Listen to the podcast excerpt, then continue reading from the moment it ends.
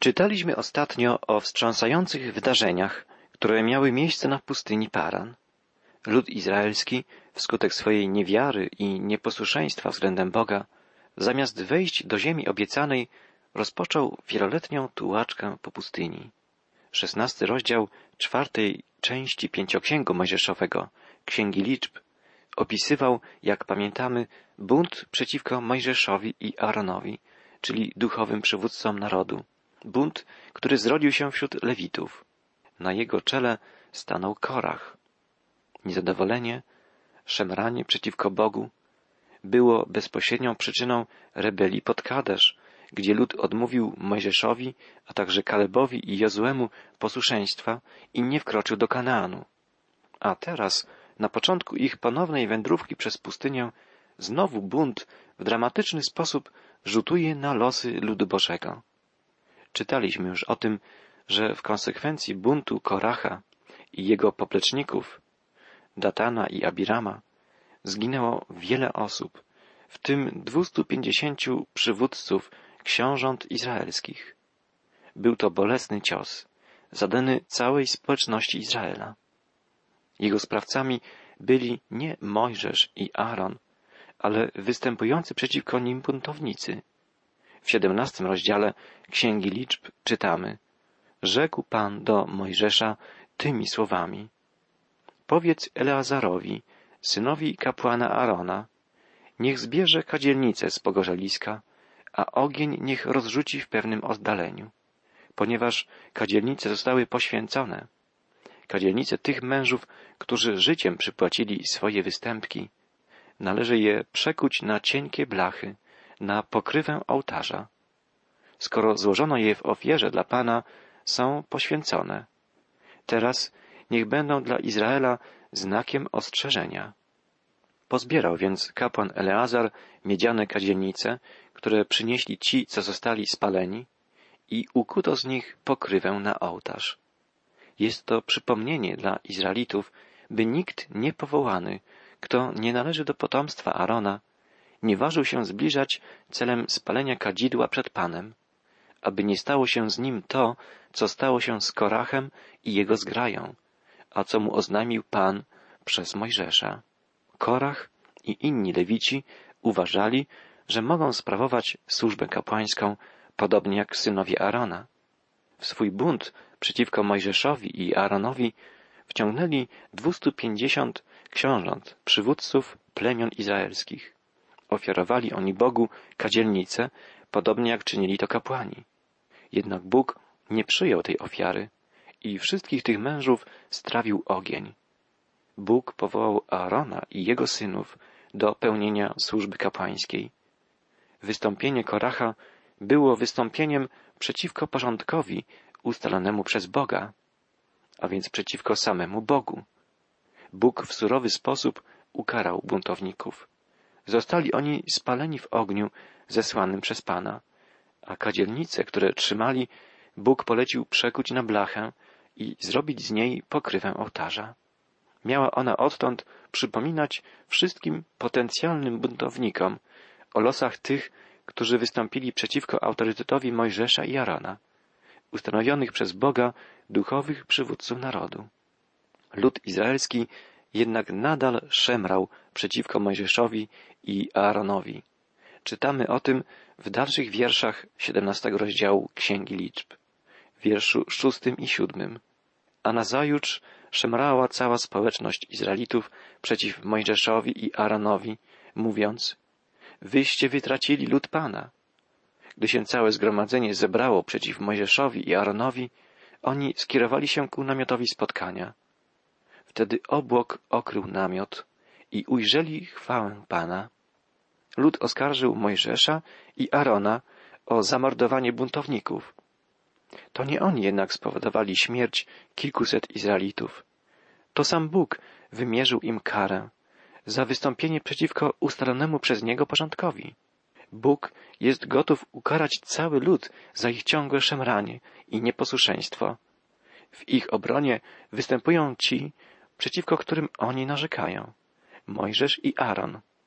Czytamy dalej od wiersza ósmego. Mojżesz zaś i Aaron przyszli przed namiot spotkania. Rzekł Pan do Mojżesza, oddalcie się od tej społeczności, bo chcę ich wytracić w jednej chwili. Oni zaś upadli na twarze i rzekł Mojżesz do Arona, weź kadzielnicę, włóż do niej ognia z ołtarza i rzuć kadzidła, a idź prędko do ludu, by dokonać nad nim przebłagania, bo Pan rozgniewał się i już się zaczyna plaga. Wziął więc Aaron kadzielnicę, jak mu przykazał Mojżesz, i pobiegł między lud, gdzie już się rozpoczęła plaga. Nałożył kadzidło i dokonał obrzędu przebłagania nad ludem. Stanął następnie pomiędzy umarłymi i żywymi, a plaga ustała. A tych, którzy zginęli, było czternaście tysięcy siedmiuset, oprócz zmarłych z powodu Koracha. Potem wrócił Aaron do Mojżesza u wejścia do namiotu spotkania i ustała plaga. Człowiek, przeciwko któremu wystąpił lud izraelski, ocalił ten lud przed śmiercią. Człowiek, który zostanie przez ludzi odrzucony i ukrzyżowany, odda życie dla ich zbawienia. Mojżesz stanął pomiędzy ludem i Bogiem, by przebłagać Boga i ocalić lud. Jezus zawisł na krzyżu pomiędzy niebem a ziemią, by dokonać przed swym Ojcem przebłagania za grzechy nas wszystkich. I my, drogi słuchaczu, ja i ty, musielibyśmy umrzeć bez nadziei, jako grzesznicy, gdyby Jezus Chrystus nie wstawił się za nami u swego Ojca. Powiedział znowu Pan do Mojżesza, przemów do Izraelitów i weź od nich po lasce, po lasce od każdego pokolenia, od wszystkich książąt pokoleń, razem lasek dwanaście. Wypisz imię każdego na jego lasce, a na lasce Lewitów wypisz imię Arona. Ma wypaść po jednej lasce na wodza poszczególnych pokoleń. Połóż je w namiocie spotkania przed Arką Świadectwa, gdzie się z Tobą spotykam. Laska męża, którego obrałem, zakwitnie i uciszę szemranie Izraelitów, które się podniosło przeciwko Wam. Bóg zamierza potwierdzić uprawnienia kapłańskie Arona. Jego laska zakwitnie i to on pozostanie najwyższym kapłanem, reprezentującym przed Panem cały lud izraelski.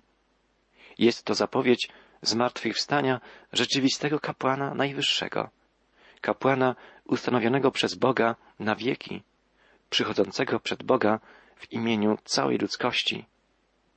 Jest to zapowiedź zmartwychwstania Chrystusa.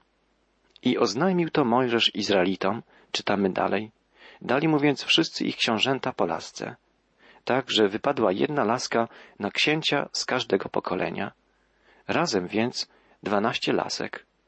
Pośród nich była również laska Arona. Mojżesz położył laski przed Panem w namiocie spotkania.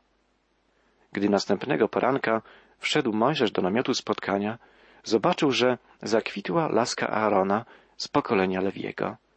Wypuściła pączki, zakwitła i wydała dojrzałe migdały.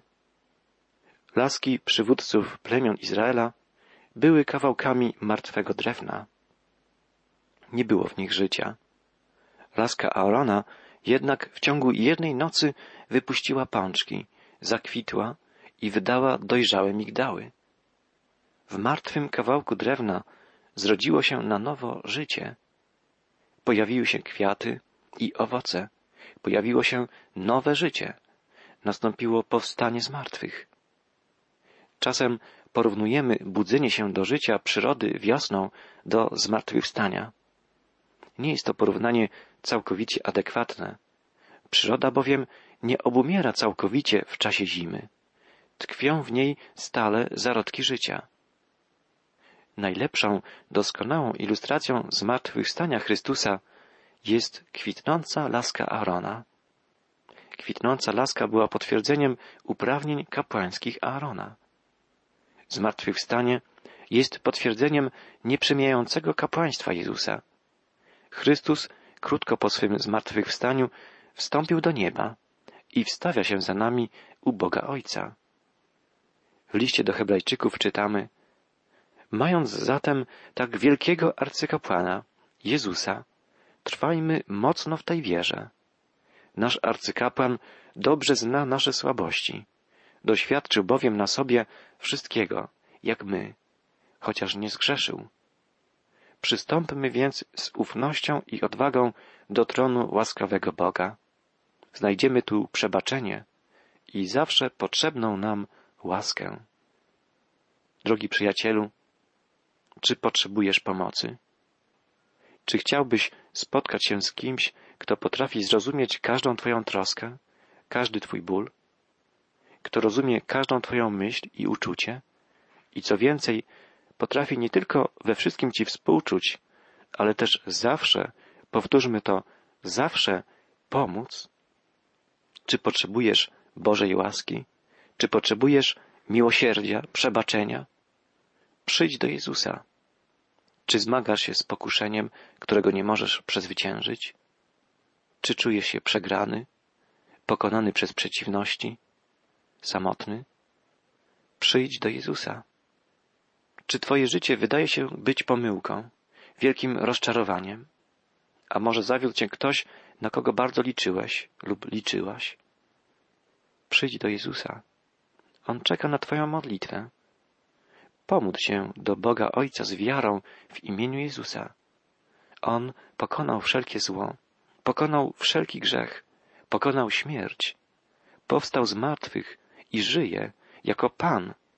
Chce być Twoim kapłanem, wstawia się za Tobą u swego niebiańskiego Ojca. I dzisiaj jest gotowy, by Cię wysłuchać. Nie zwlekaj i zwróć się do Niego o pomoc. Następnie Mojżesz wyniósł wszystkie laski od Pana do wszystkich Izraelitów. Zobaczyli i każdy odebrał swoją laskę. A Pan rzekł do Mojżesza, połóż laskę Aarona z powrotem przed Arką Świadectwa, aby się przechowała jako znak przeciw zbuntowanym. Zakończ w ten sposób ich szemranie przede mną, aby nie poginęli. I uczynił tak Mojżesz, postępując według nakazu Pana. Laska Arona, która zakwitła i wydała dojrzałe migdały, miała być świadectwem Bożej mocy, znakiem obecności Pana. Miała powstrzymać Izraelitów przed następnymi buntami. W liście do Hebrajczyków czytamy, że znajdowała się ona potem w Arce Przymierza, wraz ze złotym dzbanem z manną i z tablicami przymierza. Wiemy jednak, że ani przykazania zapisane na kamiennych tablicach, ani manna, którą Bóg karmił swój lud na pustyni, ani cud kwitnącej i owocującej laski Arona nie powstrzymały Izraelitów przed szemraniem i przed kolejnymi buntami. Czy nas to dziwi? Nie powinno. Podobnie jest bowiem dzisiaj z nami możemy poznać tego, który jest wypełnieniem Bożego prawa, który jest prawdziwą, żywą manną z nieba, żywym chlebem, a zmartwychwstanie jest już dla nas wydarzeniem historycznym. A pomimo to, że możemy już patrzeć na samego Jezusa, jesteśmy tak samo nieposłuszni i buntowniczy jak Izraelici. Oni patrzyli tylko na obrazy, na obrazy zapowiadające Mesjasza, a my możemy poznać samego Chrystusa, Jezusa. Czy nie jesteśmy czasem bardziej oporni w wierze niż dzieci Izraela, szemrzące na pustyni? W końcowych wierszach siedemnastego rozdziału Księgi Liczb czytamy Zawołali znów Izraelici do Mojżesza. Oto giniemy. Jesteśmy zgubieni. Wszyscy jesteśmy straceni. Ktokolwiek się zbliży do przybytku Pana, tak, kto tylko się zbliży, umiera. Czyż wyginiemy doszczętnie? Izraelici lekceważyli świętość Boga, występowali przeciwko ustanowionym przez Niego przywódcom i teraz, w konsekwencji, giną, kiedy zbliżają się do miejsca, w którym przebywa Boża chwała. Bóg przemawia do Arona i na nowo ustanawia i utwierdza jego posługę kapłańską. Po surowym ukaraniu Koracha i wszystkich pozostałych buntowników, Bóg uważa za konieczne potwierdzenie autorytetu Aarona jako kapłana najwyższego. Dzięki służbie Aarona lud izraelski będzie dalej mógł przychodzić przed oblicze Boga. Pan przemawia do Arona, jak czytamy na początku osiemnastego rozdziału Księgi Liczb. Wtedy rzekł Pan do Arona, Ty, synowie Twoi i ród Twego ojca, będziecie odpowiedzialni za wykroczenia popełnione w przybytku. Ty i synowie Twoi będziecie odpowiadać za winy Waszego kapłaństwa. Niech również bracia Twoi, pokolenie Lewiego, szczep Twego ojca, przyjdą i przyłączą się do Ciebie, a pomagają Tobie i synom Twoim w służbie przed namiotem spotkania.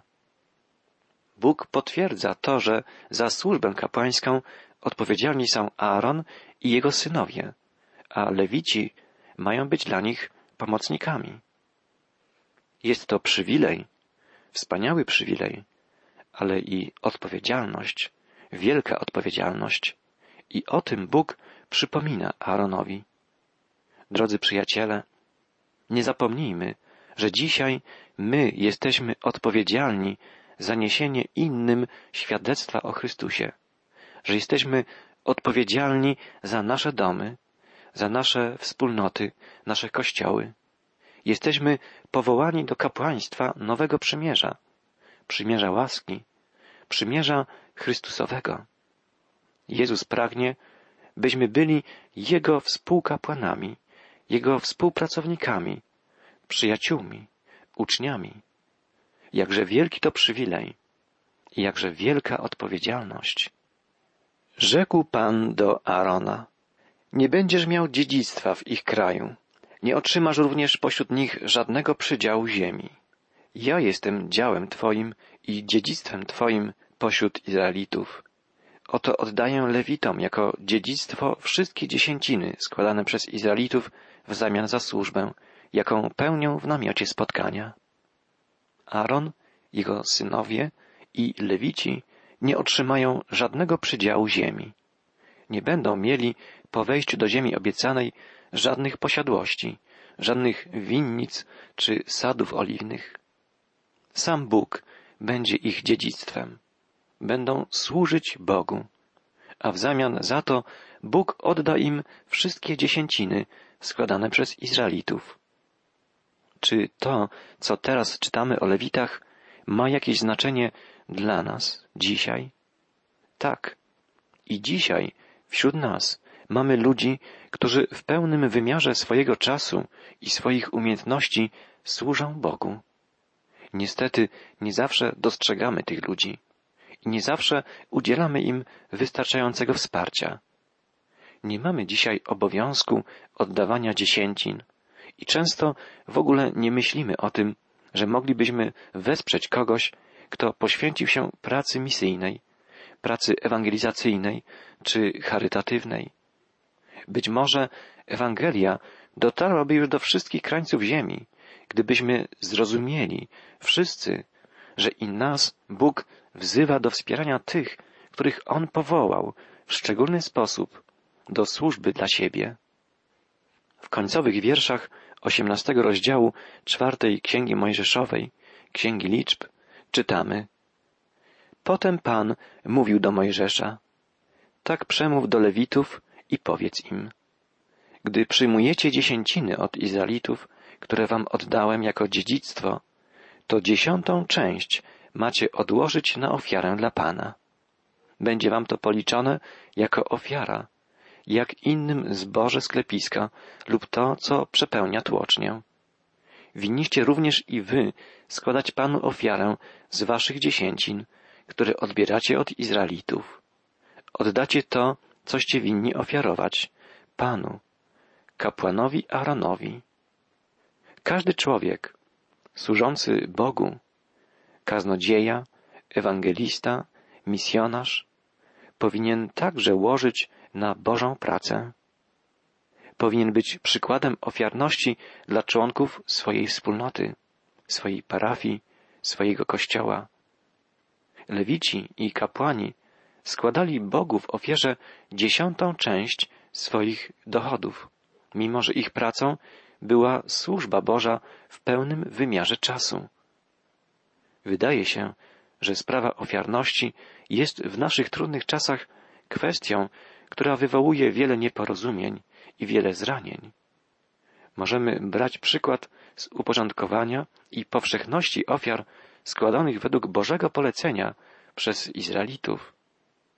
Powinna i nam na co dzień towarzyszyć świadomość, że od nas wszystkich zależy to, w jak szerokim zakresie i w jakim tempie rozprzestrzeniać się będzie Ewangelia, dobra nowina o Synu Bożym, Zbawicielu, Jezusie Chrystusie.